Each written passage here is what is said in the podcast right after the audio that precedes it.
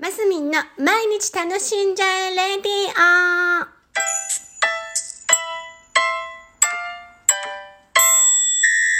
おはようございます。2021年10月14日木曜日、マスミンです。今日はね、観葉植物のお話をしようかと。私、あのー実はあんまり得意じゃないんですよ。あのー植物を育てるっていうのが若い時から。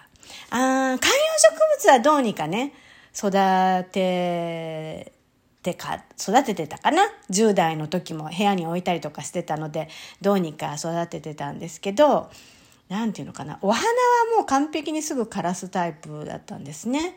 で、今、そう。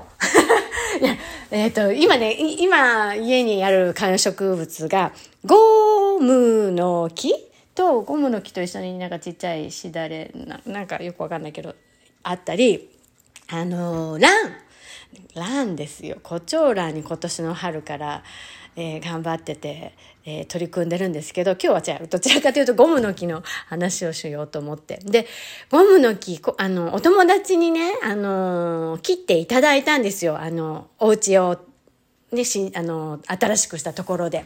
で、最初ね、水に刺してて、こう、水の挿し木っていうんですか？で、根がちょっと出てきてから、土に植え替えたんですね。で、最初なかなかこう、うまく根がビヨンって伸びないから、ずっと水に浸してる時間が結構長かったんですよ。2ヶ月ぐらいしてたかな。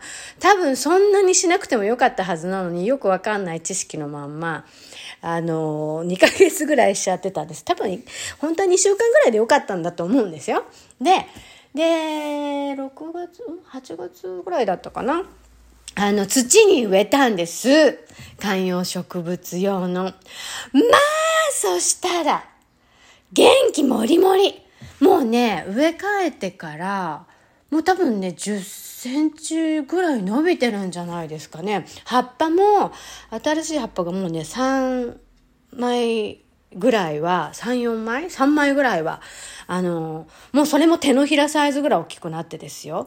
だからゴムの木の生命力ってまずすごいなと思ったのと、もうぐんぐん大きくなってくれるから、本当に嬉しくって、あの、たまにだから栄養を上げてみたり、なんかね、こう、やっぱ育ってくれると手を加えたくなるんだなと思って、そういうで言うと今までそういうものに目を向けることができなかったんですよ、きっと私って。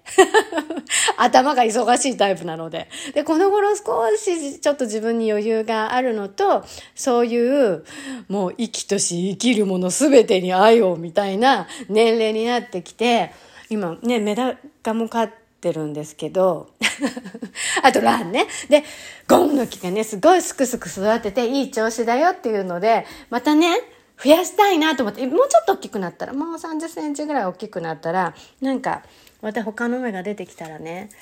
あ、まあ、でも切っちゃうのもったいないからな。なんか考えて増やしたいなと思ってるのと、そのランですよ、ラン。コチョウランちゃんも、この冬越えが一番の難関らしいんです。春の間。春からね、チャレンジして今、1、2、3、4、5、6、7株 ?7 株を育ててるんですけど、あの、根っこがね、あの、伸びてきたり、いい調子なんですよ。で、花も、葉っぱも増えたり、花芽っぽいのも出てきたりして、お、いい調子だぞ、いい調子だぞ、と思って、ただ、あの、湿度と温度がすごく大変なんですって、管理が。だからこの冬がすごい勝負だなと思って、改めてね、勉強したりして、どうやったらいいんだっていうところで、で、なんか袋に入れて温度調節とかしないといけないんですって。でも今ほらね、勉強してちょっと知識があるから、この冬は絶対に誰も死なせざ、ダメ、枯れさせないぞっていう意気込みで頑張ってるところです。何のご報告だって感じで。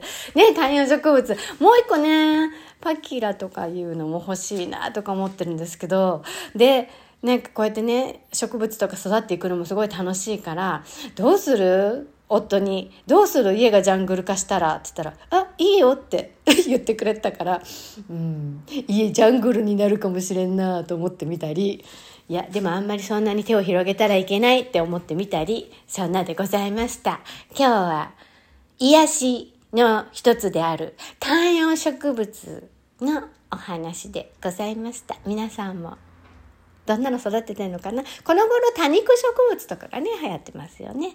はい、というところでございます。はい、今日も楽しんでまいりましょう。マスミンでした。